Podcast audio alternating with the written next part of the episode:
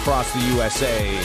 Positive news, ideas and thoughts on how to help you get to the next level. David Essel in the box with you right now, broadcasting live out of Studio E in Los Angeles, California. Of course, you're listening to us on XM Radio 246, and we stream worldwide at talkdavid.com. Proud to be part of the Premiere Radio Network. Our toll free number 1 800 548 8255 1 800 548 8255. Coming up in a couple minutes, we've got a guy who's referred to as the monk dude, a yogi. We're going to find out what a yogi is, what a monk is, and what is the role of meditation in our lives helping us to accomplish goals, the monk dude. I want to know where did we get this moniker? What does it mean?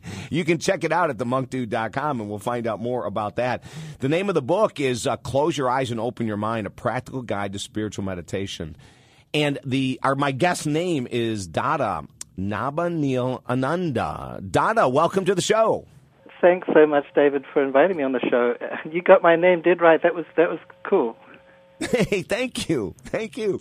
So, so tell me about the monk dude. Tell, tell me about that. Where did that come from? Well, you know, uh, I'm um, I'm a, yoga monk, and I have been for more most of my life, really. Um, mm. But I have this long Sanskrit name that people usually have trouble with, not like you. Mm-hmm. so I wanted to come up with something that was easy to remember. And a, a musician friend of mine who's he really is a dude. He's a very cool guy. He's played with Santana and John McLaughlin and all these people. So he wrote to me one time and just said, "Hey, dude, monk," just like for fun. Right. I thought, right, hey, that's right. kind of that's kind of cool. So that's where it came from. Okay, cool. And and and describe what a yoga monk is. Okay, so the the spiritual tradition of yoga is, is certainly one of the most ancient spiritual traditions in the world, and a lot of people think of yoga as um, you know yoga exercises, physical exercises, but that's just one facet of the whole yoga lifestyle and philosophy. So it's really about meditation and a, whole spiritual path. So somebody following that path is a yogi, and a monk in that tradition means a celibate monk. I'm like a, uh, you know, I, I'm a single. I don't uh, have a partner, and that's my commitment to dedicate myself to this practice and to service. Uh, that's what a monk is. So I'm a yoga monk. And and Dada, I mean, as far as I know, and it might go back before this, but I remember going through some training and and finding out that that yoga, the the practice of yoga and a yogi is from the religion of Hinduism. Would that be correct? Actually, no. okay, good. Tell me. It's kind of the other way around. Um, yoga is much more ancient than Hinduism. Wow. Um, Hinduism's uh, yoga um, the roots of yoga go, go back about 7,000 years. Hmm. Uh, Hinduism is a kind of a blend of elements from the yoga tradition and from the old Vedic religion of the Right. Aryans in India. Right. So Oh, okay. it's more and recent and, and blend. Hinduism is before Buddhism and Christianity, correct? Correct. Yes, yes. Oh, Okay, and but but the, but the practice of yoga, and and I know yoga is much more than just the physical practice that we know about in the United States. That goes back seven thousand years. Yeah. The um, the first known propounder of yoga. Well, this is what the tradition says. It's so long ago that it's you know some people would dispute it, but what the tradition says that the first great teacher of yoga was a character named Shiva, who's been kind of deified by the Hindus, but he was a man. Right. He was the first great yogi, and he lived in in India about 5000 BC. Wow. See, now th- I'm learning a lot from you because I thought that Shiva only was around because of Hinduism, not that he was around first, and then then then the Hindus took o- took him over, sort of as a Yeah, they adopted as- as- him as you know he he certainly a lot of his teachings are there in the Hindu religion, but but um, that's as I said a blend of that and other ideas. And how did you get on this path? Well, I'm I'm from New Zealand, and uh, I was a student there at, at university in 1975, and I I had a very overwhelming spiritual experience, which uh, really gave me a sense of much deeper purpose in life, and I felt I wanted to learn meditation, so I I started exploring that, and and it was it was kind of things fell into place. Um, there was a meditation center where I learned meditation from a monk like myself, right next door to my friend's house, and I didn't even know it was there. I sort of, I sort of just uh, was a very convenient coincidence, if you want to call it that.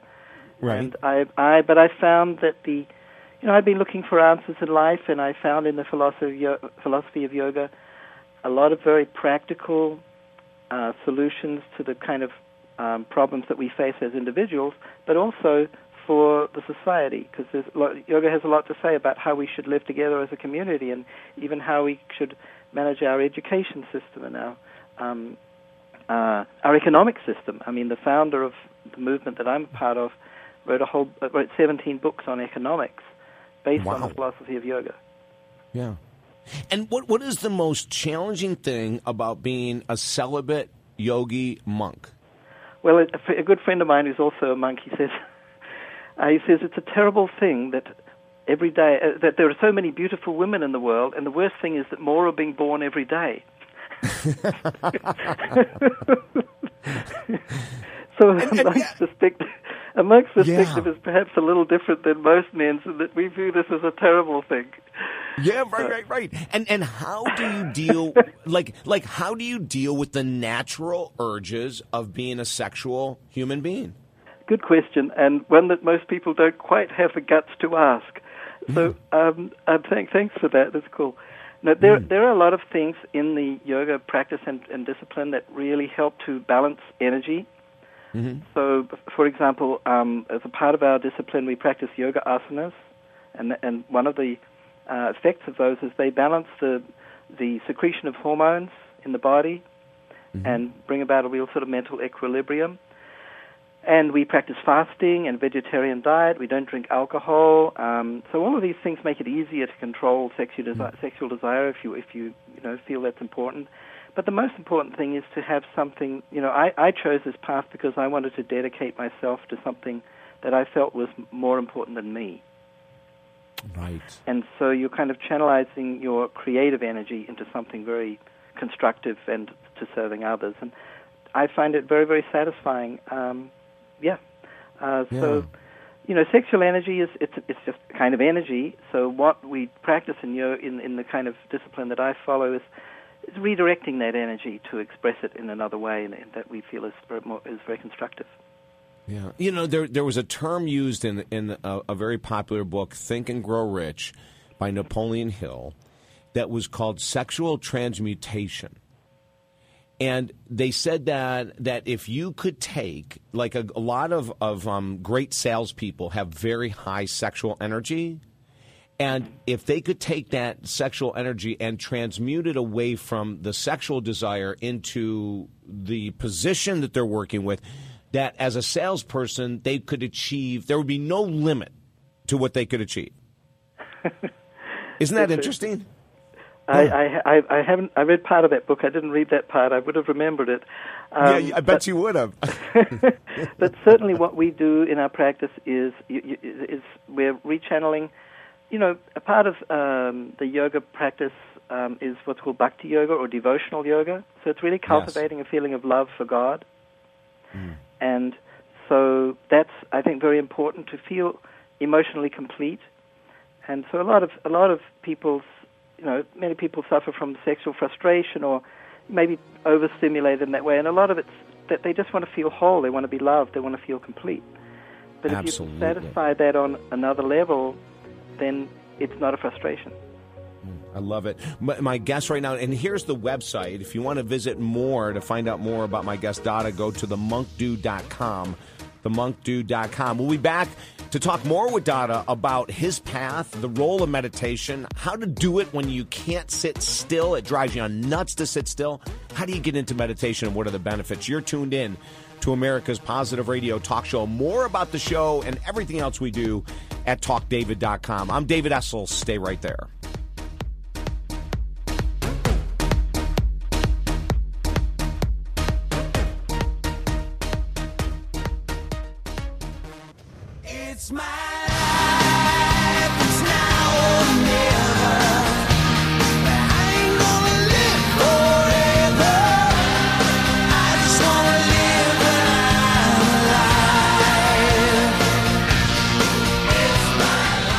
You're tuned into America's Positive Radio Talk Show. Welcome aboard, David Essel Alive. Of course, David Essel in the box right here. 1 800 548 Talk. 1 800 548 Talk. We're talking uh, spiritual paths and meditation. My guest is Dada Nabhaniilananda. His website, www.themonkdude.com. Uh, Dada, explain, define meditation. Just define what that means.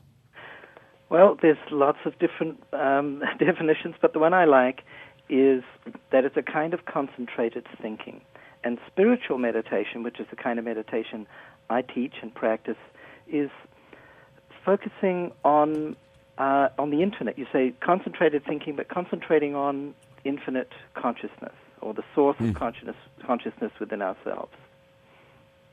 And and when you say the source of consciousness within, is that within ourselves and externally, like a God force, or strictly within ourselves? Well, um, I would see the you know God to me is something universal, like a universal consciousness that pervades and surrounds the universe. Mm-hmm. And so I would see that as synonymous with, or, or that our own consciousness is like the mini version of that which we experience internally, primarily. Mm-hmm. So, so with it's spiritual, an inward, it's an inward practice, but I think everything is consciousness ultimately. Okay, so so the spiritual meditation then is focusing on the God within. Yes. And uh, why do we a non-dogmatic struggle? idea of God? You know, something beyond the imagination, infinite. Well, kind of like the Bible says, you know, omnipotent, omniscient, omnivorous. Right. No, sorry, not that. no, right. Why do we have a, such a hard time in, in the United States of America, and I know other countries as well, sitting and learning a technique like a spiritual meditation? Well, because the culture that we've been brought up in and are surrounded by doesn't reinforce that, encourages us to seek happiness and fulfillment externally. So, what we're learning to do in meditation is turn our minds inward and connect to the actual source of happiness. I mean, logically, we kind of know that happiness doesn't come from objects, but we continue to behave as if it does because mm. that's the way we've been conditioned. So uh, the short answer is faulty conditioning. Right. Now, are we talking about a form of meditation, Dada, that we go to no thought?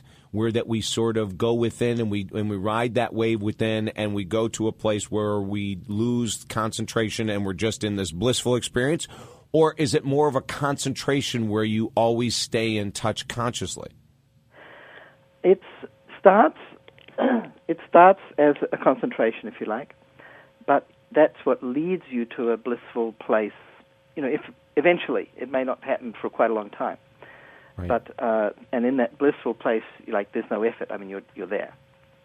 Uh, but that's you know what people generally experience for the first I don't know months, years, is a pleasant feeling and and feeling more peace of mind, more able to love others, uh, more able to love themselves, which is where it starts, I think, mm. and um, just uh, more balanced emotionally. A lot of very positive kind of emotional mental states come and lead us towards a, a more sublime experience, which, you know, that's a kind of more long term goal. And and how long, if someone were to sit and practice meditation? I know you have your book, Close Your Eyes and Open Your Mind. How long does someone have to meditate, and how many days per week in order to get benefits that that we would see as pretty powerful? I recommend that people practice every day, twice, in the morning and mm-hmm. evening. And what I would, what I encourage my students to build up to, is 30 minutes twice a day. Uh, now they're not going to start on that usually. Some people do, but not, it's not very common. They might start on 10 minutes a day. but the thing that makes it a lot easier for people to get into it and get into the mood is using music and chanting, because that sets the tone, if you like it. You, if you really use this kind of blissful chanting music, very beautiful music, and, and spiritual chanting using mantras, which induce a state, a meditative state, then when you begin to, to focus, it's just so much easier because you're already in the mood.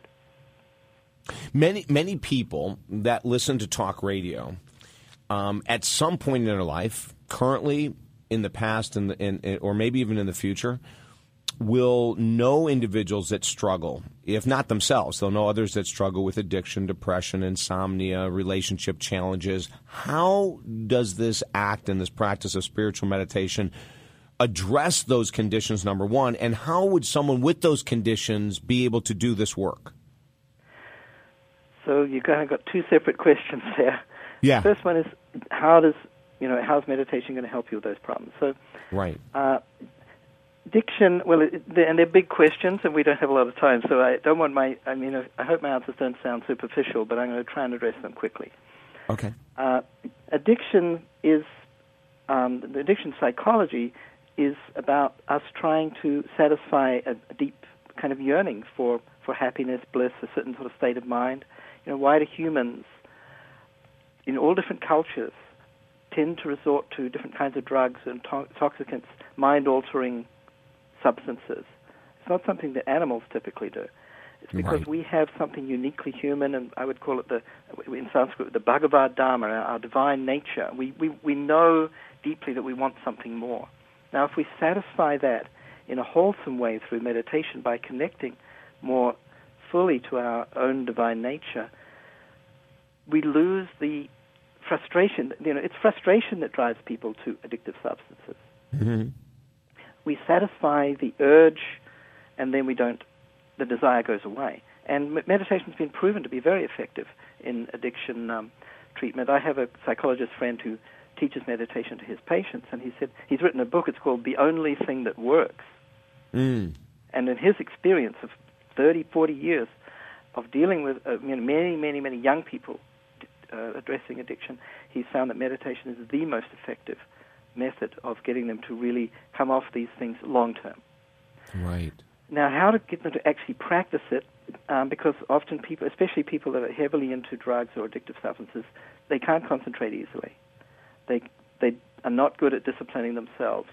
Um, you know, so you know, aware of that. So, again, the thing, the tool that I find that really helps people get into it easily is music because and, even somebody yeah, go, keep, we, have got about a minute, Dada. We've got about okay. a minute and a half left, but go into that point because I think this is really important. Okay, well, spiritual chanting with beautiful music is the easiest and most effective way I know of leading you into meditation so that it becomes effective. When when you started in on your path, was music and chanting always a part of it, or did it come later on? it came a little later on. It wasn't there at the very beginning. Because you know what? I asked you that question, Dada, because I know in the beginning of my practice of meditation, it was such, uh, it was so brutal. It was so difficult because I was a person always of action. Hmm. And it wasn't until someone introduced me to utilizing music in the background while I was meditating that my brain started to actually calm down enough for me to stick with it. Mm-hmm. I use. I, I mean, I'm a musician. I grew up playing music, but I didn't connect it with my meditation practice for a few months. And when it mm-hmm. clicked, it was blissful. I suddenly, oh wow, this can take me into a completely different place. And yeah. since then, I've used it all the time, and I use it in my teaching a lot. And it's, such a powerful, beautiful, useful tool because it brings your emotions into it. It's no longer a brain exercise. It's it's it's about feeling. Yeah. I love it. The, the name of the book, Close Your Eyes and Open Your Mind, A Practical Guide to Spiritual Meditation. The website is themonkdude.com. My guest, Dada Nabhaniilananda. And Dada, do you have a final 30 seconds of wisdom for our listeners? You know, there's a beautiful saying from a very wise man I once met, which says that in all living beings is a thirst for limitlessness. Mm. We all want to touch the infinite, to touch the divine. And to do that, we can turn our minds inward. It's something anyone, it's something we're meant to do. We're designed for it. And through the practice of meditation, one of the avenues to get there. Dada, it was wonderful to talk to you today. Thank you. Thank you so much. It's been a pleasure. Good. TheMonkDude.com. Check it out. And if you want to listen to this again, of course, all of our shows are archived you can go to talkdavid.com to listen to all the amazing authors we've had for the last several years now. Just go to talkdavid.com. Coming up, your emails, your text, we'll be getting to all of your stuff as, as well as your phone calls. 1 800 548 Talk. I'm David Essel. Stay there.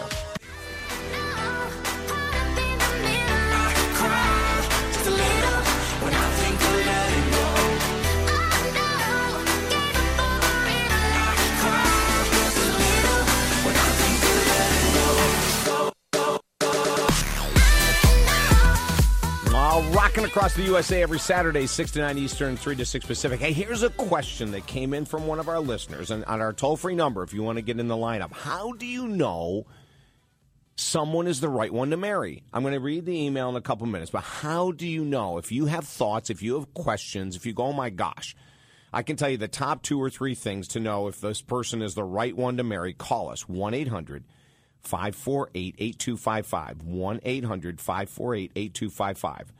Uh, or you can also text us at 941 266 7676. 941 266 7676. How do you know someone is the right one to marry? It is a great question. Do you know? I, I can't remember, as many years as we've been on the air, I cannot remember an email that was uh, like this one. This is a very interesting email. But do you know? Have you married successfully? Have you been married for a while and you say, I know exactly what you need to look for for the right one to marry? Are you divorced? But through your divorce or divorces, you say, I know the top tips to look for to make sure this person is the right one to marry. What do you think? Call me 1 800 548 8255, 1 800 548 TALK, or text us 941 266 7676. Here it is. David, I'm confused on marriage. How does one really know a person is the right one to marry? Uh, several months ago, you said 65% of first marriages end in divorce. And it's about that. It's about 65, uh, 58, 65% of first marriages end in divorce. I'm 36, never married, dating a guy for a year. He recently proposed. He's 39. I said yes now I want advice from you and your listeners. We bickered a lot in the beginning, but there is an intense love on both sides. Uh, I have this deep love for him, and one of the reasons is because he always does the right thing in life. Interesting. Uh, I'm much more flexible and forgiving that he is in times, but I often find he's correct. We have a great level of communication. Uh, I, I look at him now after being with him for 12 months, and I never get tired of seeing him. I always light up when we're together, even if I'm only thinking about him. How do you know a person is the right one to marry? I love this question. Help me out here. How do you know? You know, and first of all, let me say this. If you're looking for someone who's perfect, if you're looking for a soulmate, if you're looking for someone that you never argue with, you never disagree with, you're going to be barking up the wrong tree. I can guarantee you that. That's perfection. We're humans, right? But if you're married, how did you know? If you're married for any length of time, how did you know that this person was the right one to marry? How did you know that someone was not the right one to marry? You know, opposites attract, but similar beliefs are crucial. 1 800 548 8255. How do you know that someone is the right one to marry? I absolutely love this question. Uh, for 25 years now, we have helped counsel couples uh, when they are on the request, on the quest of getting married. Many, many, many people that we have counseled have decided not to after we've gone through work together. Many, many other people have decided that, oh my gosh, after doing this work, yes, we're totally ready. But how do you know? How do you know that the person you're with is the right one? How do you know they're not the right one? What do you think about that? Nine four. Here's our text number. Nine. We have text coming in already. Nine four one two six six seven six seven six nine four one two six six seven six seven six. And of course, your calls are welcome as well. One 548 8255. Tim just texted us in and said, uh, It is not the opposites attract that work. I've been married four times and I can tell you that the opposite is exciting, but it won't be long term. I look for more similarities in belief systems, and my fourth wife and I see eye to eye on most areas of life. So, okay, so Tim just is saying it's about similarities. If you have a lot of similar belief systems, that that is a key. Dallas, I guess that's the name, not the city. Dallas just wrote in and said divorced two times. I think it's a crapshoot to pick the right person. Interesting, Dallas. Thank you very much. What do you think? 1 800 548 8255. This woman has been uh, dating for a year, said yes to the proposal, but it's interesting that she's writing in now saying, I want to make sure I'm doing the right thing. She loves seeing him, and after a year, she still gets excited seeing him or thinking about him. That's good, right? She said they bickered a lot in the beginning, but they have a lot in common. Is that enough? If you were in her situation, would you say, well, you know what? There's nothing bad happening, and it seems like we get along good, and I miss him, and when I think about him, I get excited. Is that enough to marry someone? 1 800 548 8255. Mary just texted in about the whole opposites attract. She said, My husband and I are opposites in many ways. However, our beliefs about the key parts of life, our spiritual practices, are identical. Also, our philosophies on raising children is identical. So we've made it a good match for 15 years. Congratulations, Mary. What do you think? 1 800 548 Talk, 1 800 548 Talk, or 941 266 7676. You know, it's interesting. No one has um, responded yet to this woman's email. Oh, here we go. Just as I say that, Larry just texted in and said, It sounds like she has a good relationships. I wouldn't be concerned about bickering in the beginning. That's all about setting boundaries in love. I'm not going to read anything more about Larry right now, but let me comment on that. Setting boundaries in love. I think in the beginning of a relationship, you know when, when people are in that love struck stage, right? They're they're they're like in love and there's nothing wrong with their partner and everything's perfect. In the 25 years of counseling people, that is a potential red flag. And why is that? and this seems so oxymoronic, doesn't it? You're going, okay, wait a minute. Here's Mr. Positive, David Essel, saying, if everything is perfect in the beginning of the, and I'm saying like for six months or so, everything is perfect in the first six months of, of, of a dating relationship, be aware, red flag. And I'm saying, yes, that is a red flag. Do you know why? Because in our counseling work, what we have found often, more often than not, is within the first six months, if everything is perfect, then we probably have two extremely codependent people dating each other. No one wants to rock the boat. No one wants to be open and honest. No one wants to say there are certain things that bother me. There are certain things that are offending me. There are certain things that aren't working. Does that make sense? And so all of a sudden you have what we seem to be this perfect relationship, but in actuality, we have two people that are just afraid to be honest. 1 800 548 8255. Codependency is brutal. Code, the world of codependency is so brutal. When we're afraid to rock the boat, when we're afraid to tell someone that what they're doing or thinking or saying is inappropriate, we could be heading for big trouble. 1 800 548 8255. What does the key to great more text come? We got a couple emails coming in too. You can email us via talkdavid.com. What does it take? What are the signs? What are the tips to know that you are on the right path in regards to marriage? Angela just wrote in. Uh, she said, You can say it. I'm from Los Angeles. I'm very open minded in love. And I will tell you the most important thing is the ability to communicate and bounce back from disagreements. Period. Interesting, Angela. Thank you an important ingredient in a successful relationship leading to marriage is the ability to bounce back from disagreements. Bounce back from disagreements. Fascinating. I'm writing all this stuff down. Ingrid from New York City. Coming from Europe, everything there seems to be so stayed. In the United States, there's a lot of flexibility. I think being flexible with your partner is one of the most important aspects of having a relationship that should lead to marriage. Flexibility is the key. Thank you, Ingrid. Hey, when we come back, we'll get to more of your text, more of your emails. If you have thoughts and want to call, get in the lineup 1 800 548 TALK. 1 800 548 TALK. What are the good signs that we should move forward in a relationship into marriage? What should we be looking for? We're getting blown up with emails and text. Call us 1 800 548 TALK. We'll round all this up in just a moment and give you the rundown of what our listeners are saying about how to know if someone is the partner to move forward. But remember, none of this soulmate stuff, none of this perfection, none of this, oh my God, you know, we've been together, we never argue. That may not be a good sign. Our website, talkdavid.com. Glad to have you with us. I'm David Essel. Stay right there.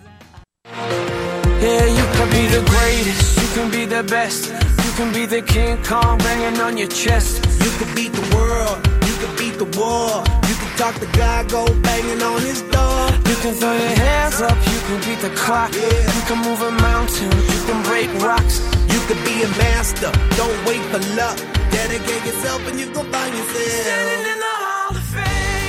With you every Saturday, 6 to 9 Eastern, 3 to 6 Pacific. David Essel in the box, broadcasting out of Studio in Los Angeles, California. Of course, you're listening to us on XM 246. We stream worldwide at talkdavid.com. Uh, proud to be part of the Premiere Radio Network. And don't forget to like us on Facebook, David Essel Alive on Facebook. Like us there.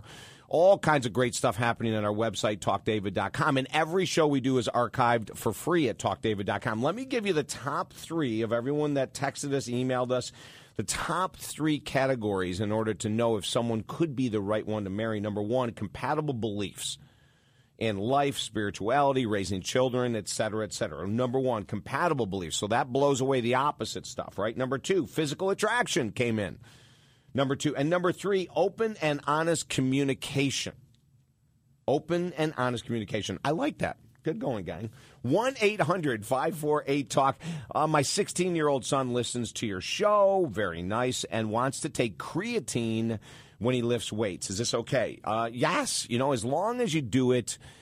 Uh, under 16, not really quite sure. I don't think there's been a lot of research out there, but 16 and over, if you're lifting weights, you're underneath the guidance of someone that knows how to train.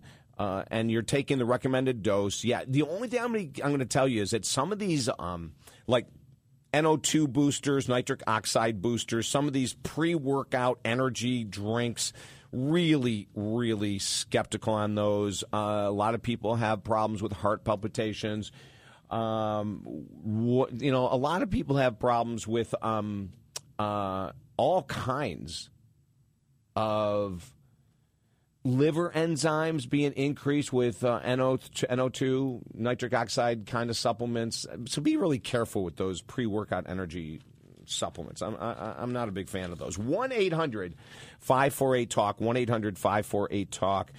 Um, I just left a relationship with a guy for the 10th time in two years. Okay, here we are just talking about who to marry. This may not be the one, my love. Um, I just left a relationship with a guy for the 10th time uh, in two years. We break up for a week, and then I or he calls, and we have to see each other. He says he won't drink again, then he does. I say I won't drink again, then I do. The alcohol leads to arguments. Hmm, I wonder where we're going here. Why do I keep returning? Great question. I have the answer. We are both educated. We make great money. We love life, but this is ridiculous. Yes, it is ridiculous. If you've been together for two years and you've broken up 10 times over the two years, you break up for a week. So you don't talk, you don't see each other for a week, and then you get back together. Why? Number one, the hormone called oxytocin. Oxytocin is the bonding chemical. So when and women have more of this than men, but men do have it. And when it comes to like having sex with someone and then you stop having sex and break up, usually around seven days, the withdrawal from the oxytocin is so high that you feel this need to have that desire quenched. And so many times people will come back together. So that's one. Uh, codependency is another reason that you guys keep returning to each other, a fear of being alone. So that's easily it. So we have oxytocin, we have a codependency, a deep emotional addiction. You could be addicted to love and chaos. You know, lots of, of couples that we work with and individuals that we work with who have seen um, chaos in their lives growing up parents arguing, parents fighting, parents drinking, parents breaking up, parents getting back together, etc. They repeat that because that's what they saw as a child. And so they believe that that's what love is. And if that's what they saw as a child, then they will naturally pick someone who will agree with them and fight and argue, break up, not see each other for a week and get back together. And they're just repeating what their environment told them to. Um, I, I'll tell you what I would recommend. If you guys love each other, and you still could love each other, right? You see, you see, you know, that you guys have uh, a lot. You keep getting back together. It could be oxytocin. It could be codependency. You could be addicted to love and chaos. But let's say you want to give it a shot. You know what I would do? I would be alcohol free for six months. I would say, you know what? No alcohol in either of our lives, 100% sober for six months. And at that same time, for six months, I would see a counselor, a coach, a minister. I would see someone like myself. And I would work with that person. Six months, both of you sober, you'll know if that's the relationship for you. 1 800 548 8255. For more information on all the work we do with couples and singles with love, talkdavid.com. Check it out. Uh, oh, this is interesting. Uh, 16 year old girl. Oh, I, you know what? Okay, I'm a 16 year old go- girl who called you one year ago when I was 15, obviously. LOL. That's cute. I asked you about sex as my boyfriend was pressuring me. I finally gave in and I regret it. For all teenage girls, here's why. Okay, she gave a list of why she regret all the reasons that she regretted having sex as a 15 year old. Uh, number one, as David always says, I was codependent. Interesting. I was afraid he'd leave me, reject me if I said no to sex. So that's number one. Number two, he left me anyway. I know. Number three, the sex was terrible. Neither of us knew what we were doing. It was not a good experience. We did it many times and it was never fulfilling for me. Number four, I felt used. And number five, now I feel stronger. I followed your advice, David. I set very strong boundaries with sex and I'm really happy. Well, good for you. You know, I have to tell you that a lot of teenagers that I've worked with in the past will say the same thing. The reason I had sex with my first boyfriend or my first girlfriend, even, or my second or my third, is because they were pressuring me and I felt that they would leave me. And then after having sex with them, they left me anyway. What does that tell us? It tells us that we're highly codependent, right? We keep using that word codependent. It tells us that we're afraid to be rejected. We're afraid to stand up. And if you know it's not the right thing for you to do, then guess what? We've got to be strong enough. And this is not easy. I'm telling you what the correct answer is, but I'm not saying it's easy. We've got to be willing to follow what's right in our heart and soul. Thank you so much to this. I won't mention her name. To the 16 year old who wrote in with your tips for other girls. I think that is awesome. 1 800 548 8255. 1 800 548 8255. Um, oh, this is fascinating. My boyfriend says at times he feels like he's dating a guy. I really love sex and I want to make love four times per week. Okay, so this is a woman writing. She wants to make love four times per week. We're both 45. Um, he desires it one time per week. He gets tired of me coming to bed in lingerie. Oh my God. What guy would get tired of seeing their girlfriend come to bed with lingerie? Because he knows what I want. Hello?